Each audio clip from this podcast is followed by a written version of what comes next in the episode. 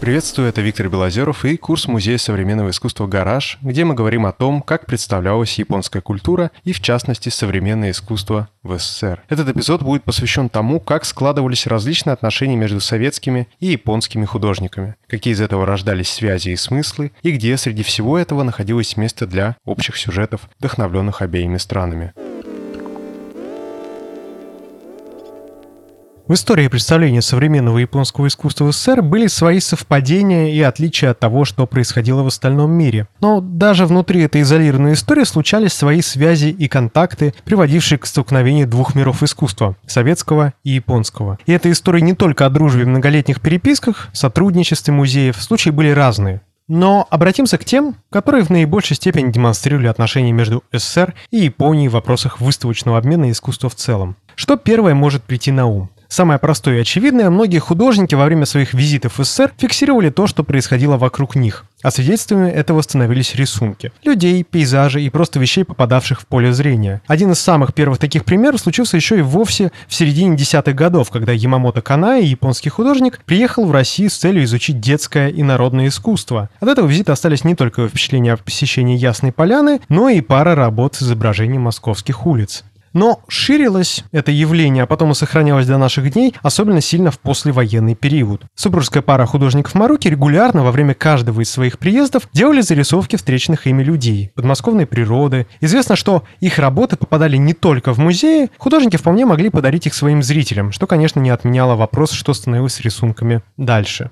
Тем же занимался Она Тадасига, который после своих визитов в Москву и Ленинград в начале 60-х годов создал несколько гравюр по мотивам поездки. Судьба этих работ разная. Какие-то возвращались в Японию вместе с авторами, другие дарились друзьям, а затем передаривались музеям. Так, к примеру, в Хабаровске оседали работы Маруки еще одного художника Судзуки Кэнди. По сути, это была такая форма этикета и внимания, которой руководствовались художники. В некоторых случаях такие послания были даже персональным посвящением. Петр Кончаловский в 27 году напишет портрет навещавшего его пролетарского художника Тамоэ Ябы. Подобное происходило годами позже. Так у Дмитрия Налбандяна уже в 70-х есть портрет Накамуры Юко, директора галереи Гакасо, которая неоднократно приглашала его к участию в выставках в Японии. Но были и явления крупного порядка. Так феномен пролетарского искусства, возникший в Японии и набравший силу ко второй половине 20-х годов, мог бы быть очень привлекательным сюжетом. Связи должно было быть много, сотрудничество необходимое и явное, активный обмен выставками, но всему этому постоянно мешали внешние обстоятельства. Японские пролетарские художники у себя в Японии подвергались цензуре. Поначалу их работы изымались с выставок, затем за их творческой активностью стала следить полиция, потом устраивать облавы, допросы, подвергать пыткам и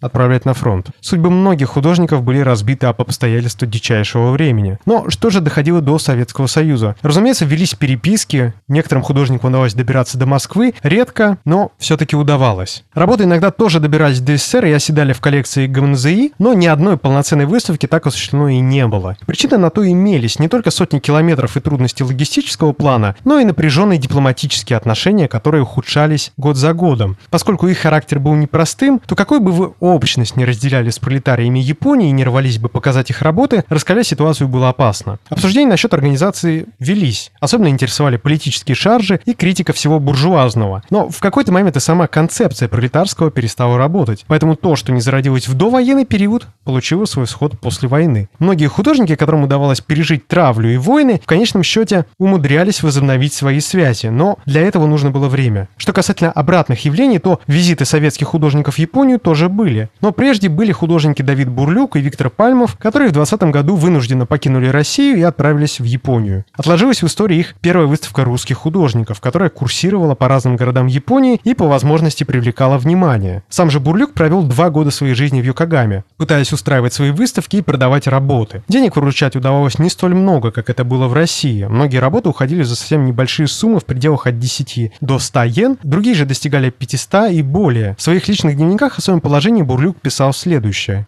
Воежировать быть наблюдателем бешеной борьбы за существование, которую Япония ведет огромное большинство. Страна покажется иной и ее жители другими, чем если самому явиться участниками этой борьбы. Причем надо сказать, что буду лишенным языка, будучи чужестранцем, можешь принимать в ней участие лишь отчасти, в качестве одного из слабейших. И, может быть, Бурлюк не был сильнейшим, но его имя и история пребывания в Японии – одна из стартовых отметок в области контактов современных художников обеих стран. За ним же последовало два других имени – переводчик и график Андрей Лейферт, а также и небезызвестная художница и большой русский след в истории японской графики Варвара Бубнова. Лейферт был известен своими остроумными карикатурами, публикуемыми им в одной из японских газет в самом начале 30-х годов. Однако из-за пределами этого он участвовал в самых разных инициативах, в том числе переводах. Но что касательно художественной части, то особенно увлекательным видятся турниры по карикатуре, в которых он принимал участие, соревнуясь с японскими художниками. Насколько можно судить, проходили они следующим образом. Лейферт и его соперники отправлялись в какой-нибудь район города и в течение определенного промежутка времени создавали свои работы. Потом же из них выбирались лучшие и назначался победитель.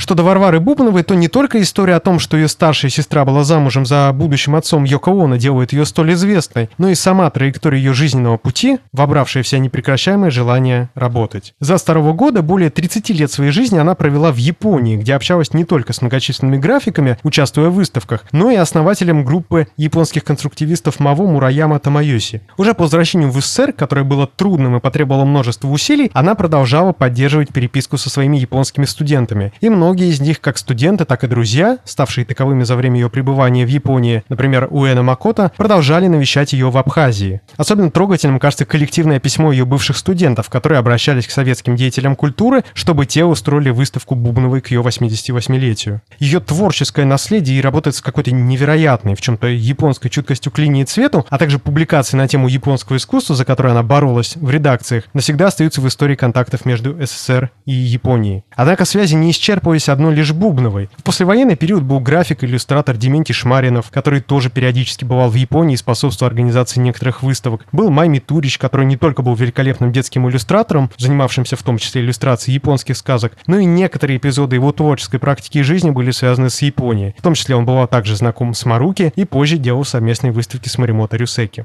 Пересечения были и более крупного уровня, музейного плана. Так роль галереи Гакасо в пропаганде русского и советского искусства в Японии нельзя не упомянуть. С конца 60-х по середину 70-х годов Гакасо во главе с ее директором Накамура Юко занимала ведущую роль в сотрудничестве с советскими музеями и союзом художников. С ее подачи открывались не только выставки шедевров из Эрмитажа, Третьяковки, Русского музея, но и проходили сольные выставки Юрия Пименова, Таира Салахова, Дмитрия Налбандяна, Кукрыниксов и множество других советских художников. Печатались тысячи экземпляров каталогов, выходили брошюры, были попытки попытки издания книг. Это была целая индустрия. Избранная ей стратегия, а именно комбинирование классики русского искусства с работами неизвестных японцам художников, привносила свои плоды. Коммерческий характер ее деятельности, можно сказать, и не скрывался. Хватка и предпринимательская черта в характере Накамура в конечном счете привели к тому, что рынок японского искусства к концу 70-х захлебнулся советским искусством. И все эти растущие продажи за предыдущие года, миллионы йен и признаки роскошной жизни ушли в прошлое. Каждый парламентарий, мэр, любители пейзажной средней полосы с березками и такими же вдохновленными девами, каждый имел работу какого-нибудь советского автора. Накамура имела широкие возможности как в Японии, зная премьер-министра и сильных мира сего, так и в СССР. К какому-то моменту ей вовсе удалось организовать туристическую фирму и бизнес-компанию, что кажется довольно странным на фоне разговоров о великовечной любви к гуманистическому искусству Советского Союза. Весь триумф и желание участвовать в любой инициативе, где можно было бы упомянуть себя и свою галерею, кончились плохо.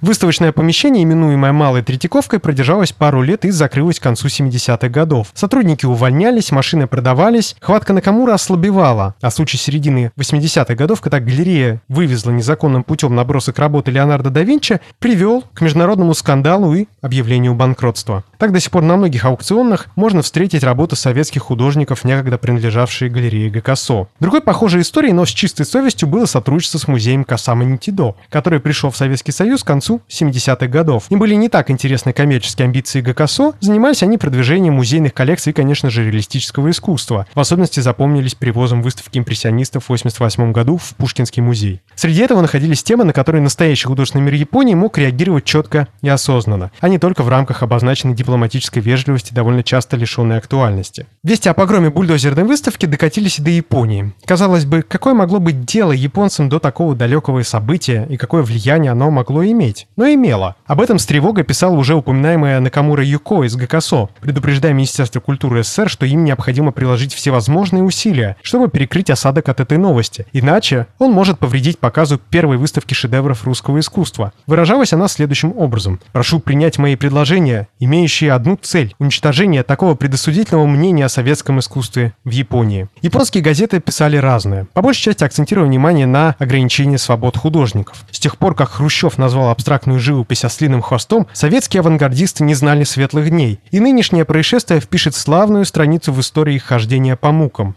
Схожим образом звучала реакция другой газеты. Картины, из-за которых разгорелись страсти, с точки зрения японского зрителя, не могут быть квалифицированы как авангард или как-нибудь иначе. Как вы видите, на фотографии это не что иное, как банальная консервативная самодеятельность. Похоже, что советской администрации действует на нервы не содержание картин, а то, что художники требуют свободы творчества. Но это была японская реакция, которую, к сожалению, мало кто слышал в Советском Союзе. Возвращаясь к нейтральным совместным проектам, которых было немного, стоит упомянуть выставку 82 года «Японские художники в СССР» или «Советская пейзажная лирика кистями японских художников». Интригующее нагромождение слов в названии сложно было перевести в визуальное поле, но вот несколько странные впечатления от этого проекта имелись. Это единственный случай в истории советско-японских выставочных отношений, когда ради результата японских художников в две группы забрасывали на русскую землю, где они должны были изрядно покататься, вдохновиться, а затем отправиться к себе на родину, чтобы сотворить результат для выставки. И вот сам результат заслуживает некоторого разговора, потому что выглядит и ощущается он странно. Помимо домов развалинок, белокаменных церквей, место находилось и русским красавицам, упакованным в платочки, платья в пол и ассортимент узоров. Внешний вид больше указывал на сходство с героинями картин Фудзита Цугухару, нежели чем имел что-то общее с реалистической традицией советской живописи. Круглые выразительные глаза, слегка дающие рисовкой японской анимации, запоминались надолго. Возможно, это стоит связать с тем, что к тому моменту, когда японско-советские отношения стали стабильно холодными, приглашать молодых художников было сложно, заманивать их тем более. Поэтому в ход шли очень зрелые художники, отвечавшие формально торжественным форматом речей про понимание народов и познание простой, теплой русской души. Последним сюжетом, который хоть и случился во времена советской эпохи, но получил свой выход уже только в первые года постсоветской России, России, речь идет о большом блоке художников, пытавшихся отразить свой опыт пребывания в лагерях для интернированных в Сибири, которых было много, как и тех людей, кто в них пребывал. Это был тот тип истории, о которых до сих пор не принято говорить ввиду рассуждения о роли ответственных за события и возможности искупления. Но самые первые витки рефлексии с японской стороны на эти сюжеты возникли в 93 году, когда Ямашта Сидзу опубликовал русско-японскую книгу, посвященную своему лагерному опыту. В этой книге были многочисленные рисунки и зарисовки, отражающие не только тяжелый быт и суровой жизни в лагере, а также смерть близких друзей, голод, непривычный для японцев холод, а также среди всего этого кошмара находилось место и привязанности к простым людям, установлению какой-то далекой, но все же дружбы. Так случалось, что некоторые и вовсе после развала Советского Союза переезжали жить в Россию, на Дальний Восток, поскольку стали ощущать эти места своим домом, а свою же родину слишком чужой. Затем последовал Юсида Исаму, который посещал Дальний Восток с своими работами в 93 году, а потом и Миемото Цутому, главный художник этой темы, посвятивший более 20 лет своей последующей жизни многочисленным визитам в разные города на Дальнем Востоке России. Наброски этих столкновений советских и японских миров и их составляющих показывают самую разную природу этих взаимоотношений, рождавшихся из дружбы, прагматических целей, личных драм. Все эти события всегда были сложнее газетных заголовков в духе торжественных речей с открытия выставок, повествующих о беззаветной дружбе. Но все они заслуживают своего места в истории и заботы о сохранении этой памяти.